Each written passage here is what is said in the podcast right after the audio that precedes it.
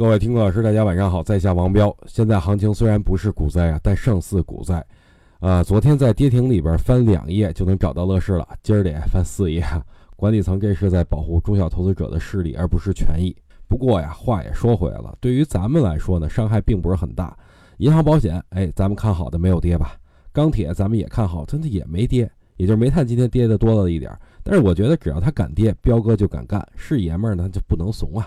这几天下跌最可怜的莫过于散户了，上涨的时候没挣钱，下跌的时候那亏得比谁都惨。